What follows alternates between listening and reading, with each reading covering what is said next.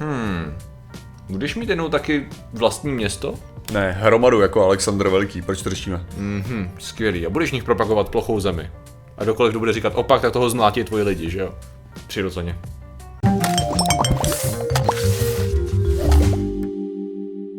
Zdravím lidi, já jsem Martin Rota, tohle je Patrik Kořnář a dnešním sponzorem jsou kožichy. Kožichy na zimu se samozřejmě budou hodit každému z nás. Někteří lidé kupují kožichy syntetické, někteří lidé chovají zvířata, které poslouží v zimě.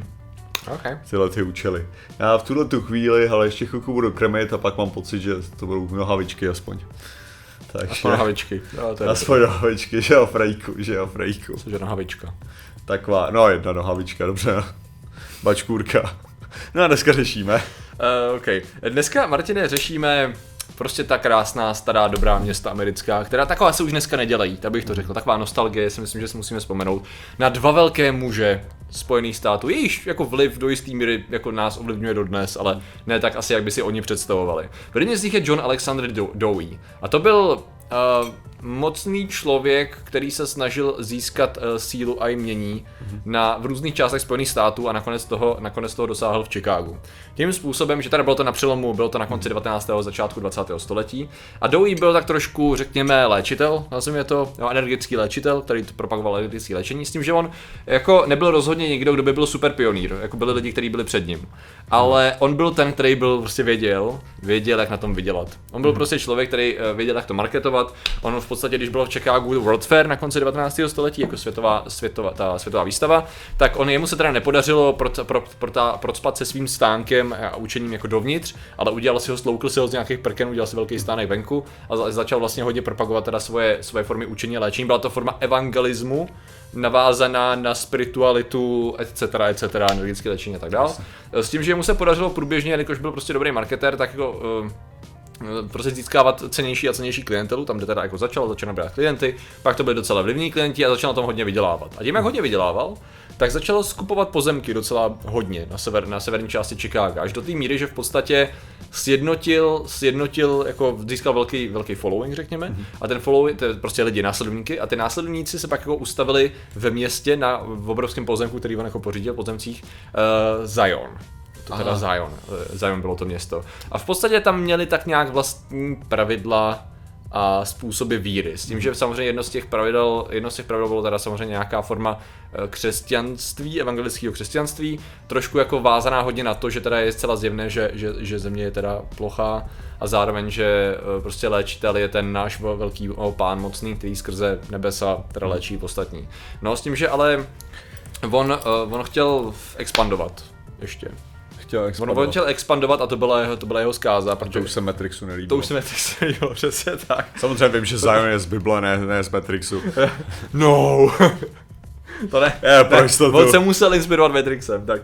A, a rozhodně Matrix je taky zase, no, to, je, to je lore Bible, to je úplně jasný. Uh, ne, je to alegorický, no, ano. Jo, právě, no, já jsem ti myslel jako, že obráceně. No, no a jde, jde, jde, jde, o to, že on teda zkoušel expandovat do dalších států a tam to úplně nefungovalo, když třeba zkoušeli do New Yorku a tak, tak tam jako zjistilo se, že, že lidi úplně nejsou na, na, nahnutý tomu, aby... Nejsou, ještě, na... nejsou ještě na tom vědomí, jak, jak to vždycky čtu no, v komentářích. Uh, ano, na, tom, na ty správní vibra, frekvenční vibraci, dalo by se říct dnešním, dnešním žargonem, no, nejsou správně naladěni. Ještě se neprobudili. Ještě se neprobudili, přesně tak, to je taky důležitý. No on v podstatě, on v podstatě to, no, on strašný, strašnou spoustu peněz na expedici, na expedici do, do New Yorku. A já teď vyloženě v hlavě uvažuju, protože tam splývají osudy tady těch dvou mužů, protože on, on tady ten člověk selhával a já mám pocit, že teď jsem to spletl s tím druhým. To je ten, on, on ten předchozí furt chtěl expandovat, ten Dewey furt chtěl expandovat, ale uh, chtěl vlastně delegovat určitou část práce na, na ostatní a jedním z těch lidí, na který to de- delegoval. Francízoval, jo? No, Fritz, spíš, no jako trošku, ale zároveň to měl být jeho, jeden z jeho nejvernějších následovníků, měl jako Aha. získat nějaký pravomoci. A to byl, to byl Wilbur Glenn Voliva. Mm-hmm. Vylože Voliva, Voliva, Voliva. Je to, vylože Voliva prostě. No a ten byl trošku ctižádostivý a v podstatě si řekl, no to je ale hezké mistře, že mi dáváte tolik zodpovědnosti, jakým způsobem se vás bavím? A v podstatě jednoduše řečeno, on prostě vytvořil způsob, jak eh, získat eh, kontrolu nad jeho majetkama a nebohej, nebohej, nebohej ten, jak on se jmenoval, teď mi to vypadlo, ten, ten můj původní. Uh, po, po, po, po, po, ten... A každopádně Grima Voliva ho teda sundal, jo? Jo, jo, Dewey. Nebo hej, Dewey byl tuším na nějakým ostrově, nevím, jestli to byla Havaj nebo kde, kde zrovna jako měl být na odpočinku, protože on měl tuším infarkt, chudák. A. a on se zotavoval a najednou zjistil, že je, já nemám kontrolu nad svýma asetama, pozemkama a všechno má Voliva.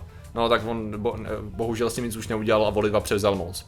A Voliva, Voliva byl ještě větší frajer než Dewey, protože on zavedl tvrdou ruku božího zákona.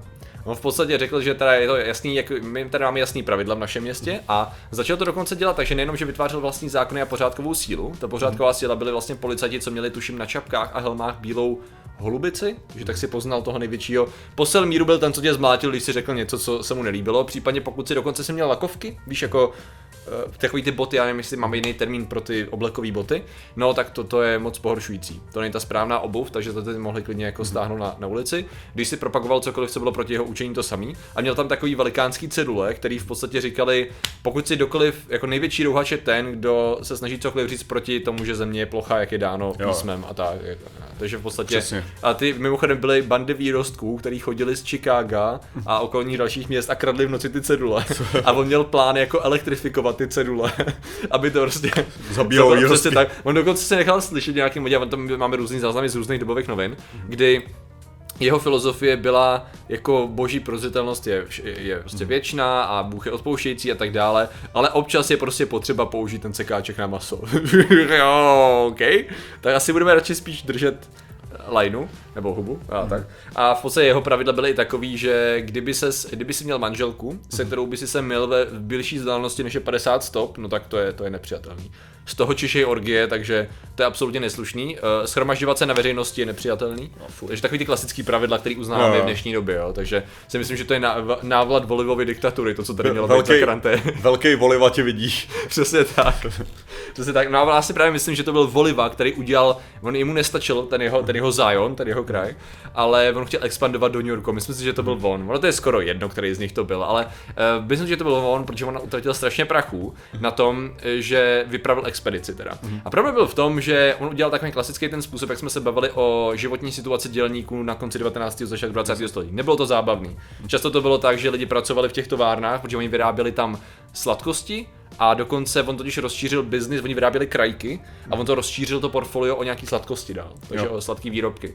Uh, takže takový Willy Wonka A v podstatě on teda vydělával těžký prachy, dělníci, dělníci, Willy Voliva, ano. Já si říkám, mělo by to být filmovaný ten no. příběh. No. A vydělával těžký prachy, čím dál víc než ti podřízení, že jo, jeho samozřejmě, a dokonce či už jako je chtěl platit čím dál méně, aby mohl růst, mm-hmm. tak jim dával takový ty kup, eh, kupony, no. které mohli uplatnit jenom v tom jeho městě, takový to správný, jak si držet, eh, no, držet to, je, to, jsou, to jsou ty firmní města, no, no. Který, by, který byly, kdy vlastně uh, právě proto bylo zavedený, že musíš platit v měně toho státu no, kvůli, kvůli takové, tomu, že... Ano, tak despotická ta vláda byla.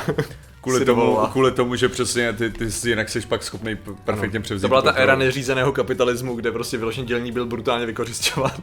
A tak on teda vzal tady ty své majetky a vzal svoje věrný a vypravil uh, vlak vyloženě do, do New Yorku s tím, že on měl nějaký vlastní super vagón, jo, kupé a takhle, že on měl prostě velký, on měl velký prachy a začal to vytvářet trošku divide mezi ním a uh, těma pohovorama. A prostě vzal asi tři tisíce lidí a vypravili se do New Yorku s tím, že on tam přijel, zarezervoval si uh, Madison Square Garden, jakože tam bude, že tam bude prostě přednášet a no, přednášet. To není to slovo, který bych použil na evangelíka. Kázat. Kázat, to je to slovo.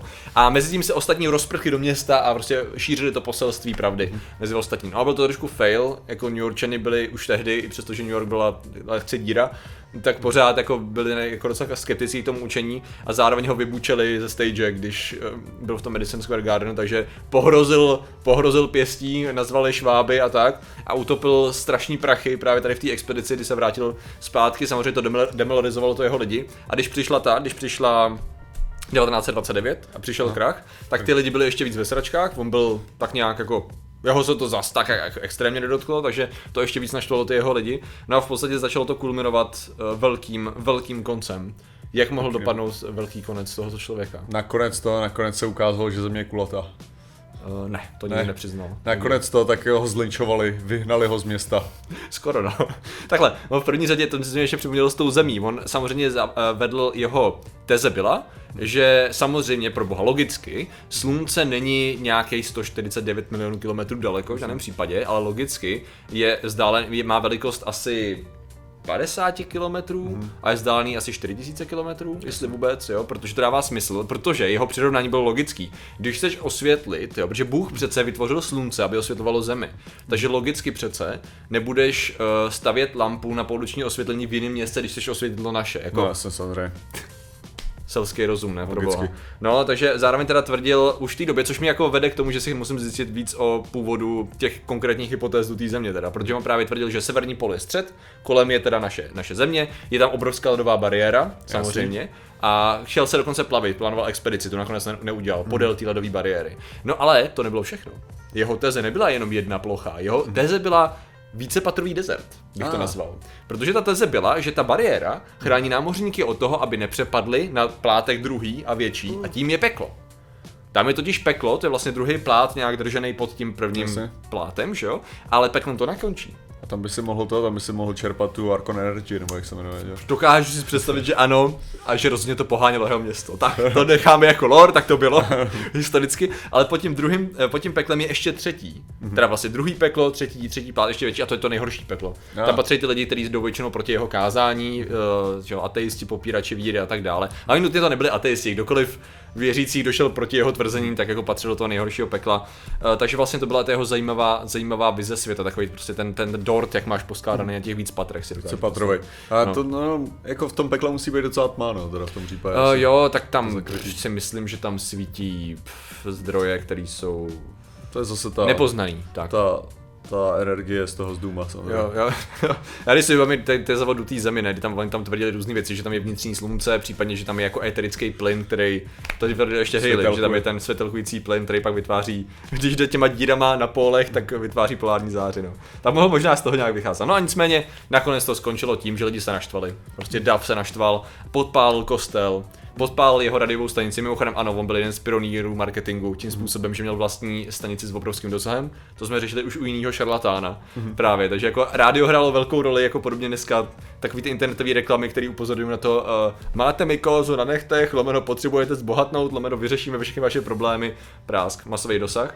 Takže zničili mu rádio, zničili mu, zničili mu kostel a nakonec byl vyhnán vyhnán, prostě skončil, skončil absolutně uh, špatně, neměl prachy, musel vyhlásit bankrot a dokonce chvíli pracoval za přepážkou, tuším. Já, předpok- já předpokládám, že to nakonec skočil toho z okraje planety. To by bylo aspoň epický, ne? to je jako, že... A kdyby se hrozně líbilo, kdyby celá ta historická analýza jeho života Jo, jo. skočila s tím, no a prostě podle dobových záznamů přepadl přes okraj planety. Počkej, čo, čo, čo. Spáchal sebevraždu skokem z okraje. To je historie, to nemůžeš tady tak jako překopat, jo. Ne, a, ne, myslím, že dobře- na náhrobku já, dostal, dostal rakovinu. Dostal to, rakovinu. To je, to je bohužel Nevyléčil tak, to, nevyléčil to ani i přesto, že měl velice striktní dietu. Měl striktní dietu, která byla složena z makadamiových oříšků a mléka. Aha, já jsem, Měl, před, měl se dožít 120 let tady tím způsobem. já jsem předpokládal, že mu diktovala ta, ta co dělá tu studii na těch... Jo. Na těch To, to byla vlastně toho, jo, toho by se dožil. To, No. Ta studie vznikla za jeho života a vlastně za té doby, kdy ano, no jak technicky za to, ale to byli nepřátelé, ona dělala vědu a mm-hmm. on ne, on, on měl vlastní informace a když jíš oříšky a mlíko, tak se dožiješ 120 let. Sice nemáš vitamíny a tvoje tělo chřadne a pak dostaneš rakovinu, ale já mám skoro pocit, že jsme už řešili i z případů právě lidí, kteří propagovali určitou formu zvláštního stravování a skončili na rakovinu, protože jejich tělo bylo totálně rozdělaný a plus nějaký genetický predispozice a tak dále. No. Mm-hmm.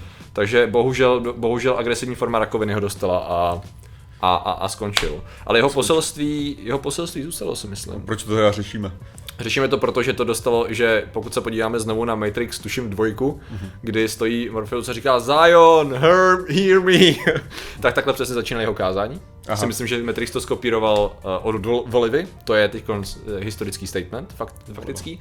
A druhá věc je ta, že uh, můžeš mít svoje město, mm-hmm. Když budeš chtít. Když budeš žít ve 20. století, anebo teďka vlastně to zavádí snad v Nevadě, tyjo, že, Ah. že chtějí zase ty firmní města tyjo, vrátit. To je Takže dobrý nápad. Jo, jako Vyloženě historicky dobrý nápad. dopadlo to vždycky předtím dobře, No. Jo, takže takže si myslím, že je dobrý se poučit právě. No. Právě, skvělá věc, takže jsem zvědavý, ale lidé, kteří ani se nemusí tady o tohleto zajímat, protože samozřejmě na okrajích na nás očekávají, očekávají nás každou chvíli, kdy zajdeme za ten A okraj my a, oni řeknou, nic. konečně jste tady, my jsme vás čekali jako A my dobu. furt nic. Jsou ilumináti a my jim děkujeme za jejich podporu. Tím jsou tady toho 128 3601 a, a, a Ajir Karim, Čes Krysopes, Hvězdář 2012, Pavel Šimeda, Martin Briška, eh, Petr Duračka, Kreten, František Hladký, Šimon Matis, eh, pan Germat Manet, Fakta eh, Tomáš Vlk, Siluton Rostě, RS osobně Vlk Jiří, Prochyt, ten tady není Igor Trhač, Michal Pekar, Věda Křečková, Lukáš Alček, John T605, Max Savoli, Démoni, Třitek Gagan, můj Anmekala, Blue, Zartou, ten Kristina Semil, to Petr Hala, Patrik Rota, jako Balinda, Hans Christian Andersen, Michal Wolfikov, Fojka, Pizba, Beafan Konín a Kragosnos, Eliška Přemysl a podcastu. Takže vám děkujeme, děkujeme všem ostatním členům a že jste nám věnovali pozornost. Zatím se mějte a čau. Uvidíme se za okrajem. Za okraj. Thank you.